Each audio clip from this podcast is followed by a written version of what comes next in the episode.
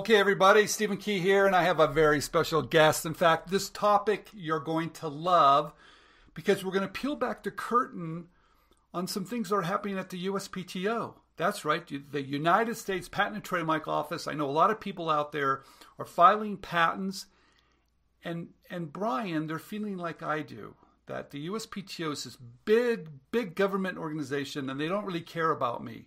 But before we get into that topic, Brian, thank you for coming on inventRight T V. Hey, thank you for having me. It's a pleasure to be here.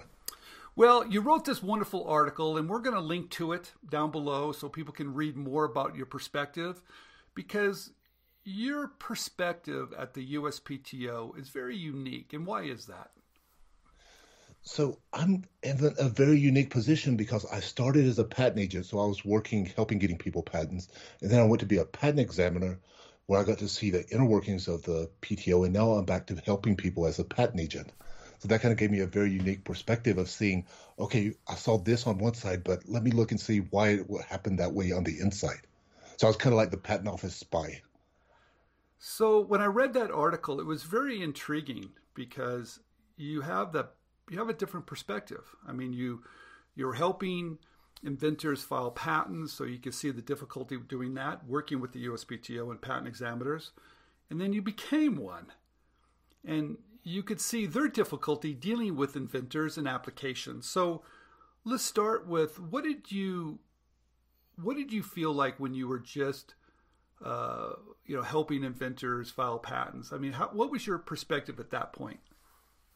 So to me, it seemed like the patent office was this machine that would just, this rejection machine, that they were completely there to just ruin my inventors on that. And then I would see just a tremendous variation in what I considered quality at the time. But as I mentioned in my article, what I thought was quality issues at the time were just this different people's having different perspectives on what they're looking at. Like two people can look at the same thing and see different things. And I think that was what I thought were quality issues. Okay.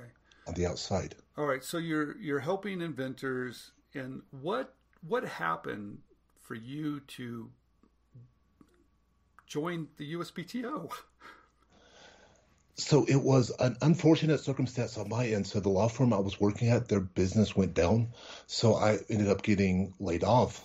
Okay. And then everyone told me the P T O was the best place to get experience because at the time I'd only logged in about seven months and it takes about two years to be proficient. Okay. So I joined the patent office to build up my experience clock. Okay. So what was it like? How many patent examiners are there at the U S P T O?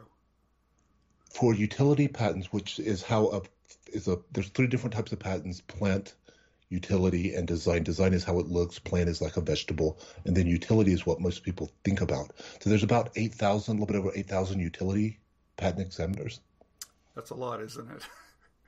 It is. The big challenge, or like at first, on the outside, I said, okay, I'm going to go in the patent office and I figure out everything they do wrong and tell them how to run their business perfectly. But when you get to the point of saying, eight thousand people, is like, how can you be fair with eight thousand people? And I think that's where the machine field comes from the patent offices. They're trying to be fair and consistent with everyone, both applicants and examiners. So it has to have these very rigid set of rules to cover every circumstance. So it's not easy for a patent examiner. I mean, they have a pretty difficult job. Can you explain to us how long does a patent examiner actually work on a case? Is it overall, the estimate?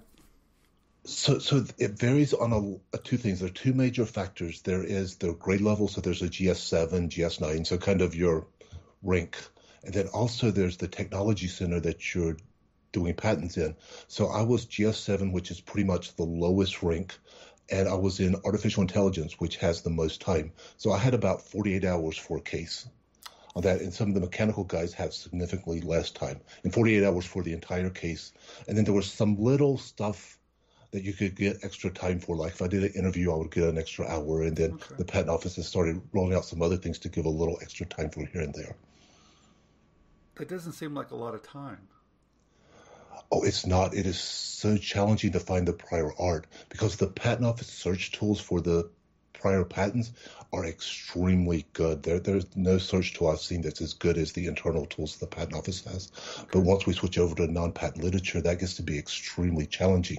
Okay. Because with patents, people write a very standard format. Their prof- or practitioners write a very standardized format versus the, when you're doing non-patent literature, it's professors that are writing all over the place, and then people putting blog articles and that sort of thing.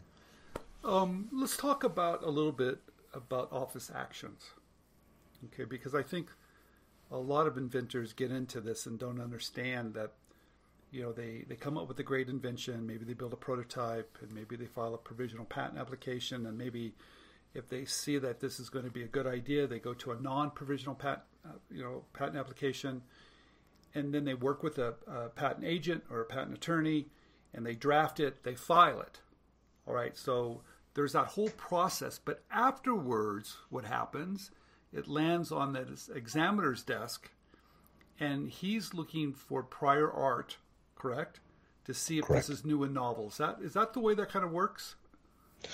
So the Patent Office is this big mach- or big assembly line. So there's all, there's people that will check the drawings, and there's people that will do this and this and this. And so by the time it gets to my desk or the examiner's desk, it's already been a lot of the things have been checked, but some of the things have not been checked. Like we check for the it has to be new, it has to be not non-obvious, it has to be a statutory category, thirty-five U S C one oh one. And then there's also some other things that it has to be. The one twelves, thirty-five U S C one twelves, but it has to be clear. Okay. But Brian, tell me, because I have, um, I've been through the process a few times. Okay, so, and it seems to me that first office action comes back from that, you know, from the patent examiner, and they're finding prior art that really doesn't relate to my invention at all. It's like, what was he thinking? Why did he see those? Those don't relate at all. Why is why does that happen that way? So as a practitioner, there's a game we play. So we always try to claim far more than what we get. It's almost like one analogy is if you if you put your house for sale on the market and it sells the very same day, you're going to ask yourself, did I leave money on the table? So the same thing with patent when we're writing an application is we try to go extremely broad, and we want the Actually, we want the examiners to come back and find prior art. Like we, if we draft one that's automatically allowed, we think, okay, maybe we didn't go broad enough. Maybe we left some money on the table. So as a practitioner, we always want to go a little broad. There's ethical rules about how broad we can go, but we want to go as broad as possible. So we actually want a okay. rejection the first time. And then the ideal case is, at least my drafting strategy is I will try to go some really broad down to really narrow, and then that way I give the examiner a good place to draw the line in the sand, and that gives us a lot of room to move forward to. Wow, I didn't look at I, it that way. So so the patent attorney or patent agent is trying to go as broad as he can, and by going as broad as he can, that patent um, examiner is finding prior art that's very broad, correct? Definitely. And the patent examiners are trained to find the closest prior art to the whole application. So if the if the process works exactly like it should, the examiner will be look at the claims in the overall application, and he will find the greatest or the best prior art. And then we say, okay, well, this is how the prior art's different than our application, and we'll just claim the part that's different but, in the ideal situation. Sometimes that doesn't happen, but that would be the ideal. Well, that would be ideal, Brian, but it doesn't ever happen that way. I, I get this prior art that's like, but it seems to me there's a process, and maybe there's a, a game being played, because it seems like very quickly this prior art comes, and now I've... Um, I've got to reply back to that office action. It is expensive. How important is it to talk to your patent agent or patent attorney to get an interview, to really understand what those objections are from the patent examiner? I think it's critical. That's the best way. And then one of my in my article, I tried to stress like there's there's something going on in that examiner's mind of why he said that. Like for example, like say. Your inventor developed a boot, and then say the examiner finds prior art for a shoe. And he says, hey, you claimed a foot covering apparatus. So, right, that would that would cover that. So we'll talk to the examiner. The examiner will say, well, you claimed it this way, so therefore that covers, your boot covers a shoe. And they're like, okay, well, how about if I claim it this way? Would that distinguish over that? And then the examiner can say yes or no. And then sometimes the examiner will come back and say, well, I have to do another search. But okay. What, what I really like about those interviews, because I've been on a few of them, I'm always nervous. I don't say anything. I just listen, by the way. Okay, so because it, it's at first they seem to be kind of at different ends. They're at different sides. And you could tell there's a little argument at the very beginning, you know, positioning. But I've noticed that a, a good um, patent attorney or patent agent seems to ask the right questions to get that examiner to, to, to actually tell them what they need to do to get that patent. Is that kind of how that plays out a little bit? My, I only did a few interviews, so I was at the patent office for a little less than a month, or less, a little less than a year, so I didn't see a lot of interviews. I had like three, and everybody that I dealt with was very professional. Like it wasn't, it was kind of like our conversations, like, hey, examiner, you said this. Okay. Hey, why did you say this? This sort of thing, just trying to understand what the, or the best interviews are trying to understand. Okay. Because if you make it adversarial, the, the patent examiner will dig in their heels, and then you don't make any progress. So you kind of want to be at okay. a team like the examiner is representing the public as a whole, and then we're trying to represent the inventor. So we want to be sure that both sides. I love that you said sides. They're representing the public as a whole. Okay. So you really want to find whoever's going to help you navigate through the system of, of actually getting a patent. You want to make sure they have some pretty good people skills. Those are the best practitioners that I've met. So, sometimes attorneys or people that are really good on paper are not quite as good in person. But it's it's one of the ones like the examiner is a person. Like he just treat it as an examiner. You know, treat the examiner as a person. Okay. Just talk to him like, but don't don't try to argue with him. Oh, you're wrong, you're wrong. But try to understand and say, hey, I view it this way. Do you see why I got there, and why why do you think why I got there is wrong? And just try to come to okay. an understanding. Hey, Brian, quick question here. I felt at the very beginning, I know a lot of people out there, that the, the U S P T O is just against you, right? They don't want you to get a patent. They hate you. They're, they're, they're going to hold my invention. They, they want to stop me from commercializing my invention. Is that true or not? So, you know what, as an outsider, before I went to the patent office, I felt that way. And I felt that like they would like high five themselves in the back room when they got this over on the inventor. But when I actually got in to see them, I found that the people in the patent office really care. They want to help the inventors on that. And just the mostly where the inventor, or the most of what people call quality, is just differences in opinions. You know, the one thing I've noticed about the U S P T O, I think they do care. I've been to some of their events throughout the years, and I'm always, I'm always amazed at how much they do care. And they're the eight hundred, the eight, you know, the one eight hundred number. If you've got a problem, call them. They'll talk to you. They'll guide you. I think their customer service is, is spectacular for their size. So, I'm just here to tell everybody: understand the system as best you can. They're not out to get you. I know it feels that way, but it's not true. Um, but keep inventing. That's what I tell everybody. Just learn the system. One last question I have.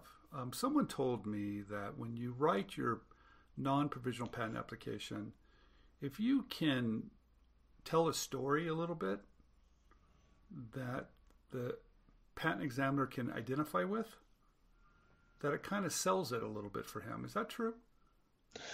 So the better you can communicate to the examiner, the better. There's also some legal ramifications of if you if you can put yourself in a hole. So a lot of people try to stay away from that because they can say the wrong things. But the more you can help the examiner understand what you're doing and what's new versus what's old and all that, the better he can understand that, the better he can go looking for everything. But there's been some litigation issues, so people tend to be just so broad that you really can't distinguish. Like you okay. have no idea, okay, what's the improvement? What is, well, let's talk what, about, what problem are you? I've got another question because you, you kind of opened another door about being too broad. It seems to me that's the goal of the inventor, and that's the goal of the, you know, the patent agent or the patent attorney. That makes sense, right? But that can come back to hurt you later. Can, can it? Being too broad? It can. There's been some issues in litigation, but there's oh that that's a really deep rabbit hole to go down. But so yeah, it it can be, but usually yeah, it's I, I'm bringing that up a little bit in the article, and we can do another call, and I can go into some more depth about that. But yeah, that's a rabbit hole. But yeah, so you have to consider what, where the patent will end up, like who else will read it. Okay. You know, you don't want to be able to confuse a jury, jury with, or the judge or the opposing. So you kind of, you're, you're kind of balancing between, you want the examiner to really understand what you're doing, but you don't want to give enough rope so someone else can come along and hang you with it. So it's kind of a very interesting, it's kind of a seesaw balancing sort of act. All right. Well, I'll bring you back. Um, okay, sounds good. Brian, thank you very much. I think this is really interesting, and I think the the more we can have a conversation about both sides of it, I think it's going to be really important for all of us to understand and have a little um, empathy for both sides a little bit and say, okay, uh, the system isn't perfect. It is our system. It does work. It's been around for a while, and um, I love it. So, Brian, another question for you. So what do you do? Are you helping inventors? I mean, are you thinking about helping, because your perspective is so important? So I'm definitely helping inventors. One of the areas that I'm in the process of creating some content for is to help the smaller independent inventors. Like the U S system is set up so that a small inventor can get a provisional or file a provisional patent application and then have a year to go, go and raise money and have the money to do a non-provisional patent or an actual patent application. So, yeah, I want to try to help inventors. Okay. So we'll put some information down below, and um, hopefully you can help a few inventors. Definitely. I hope so. I've had a lot of people help me, and I hope to give some back. Wonderful. Thank you, Brian. Thank you.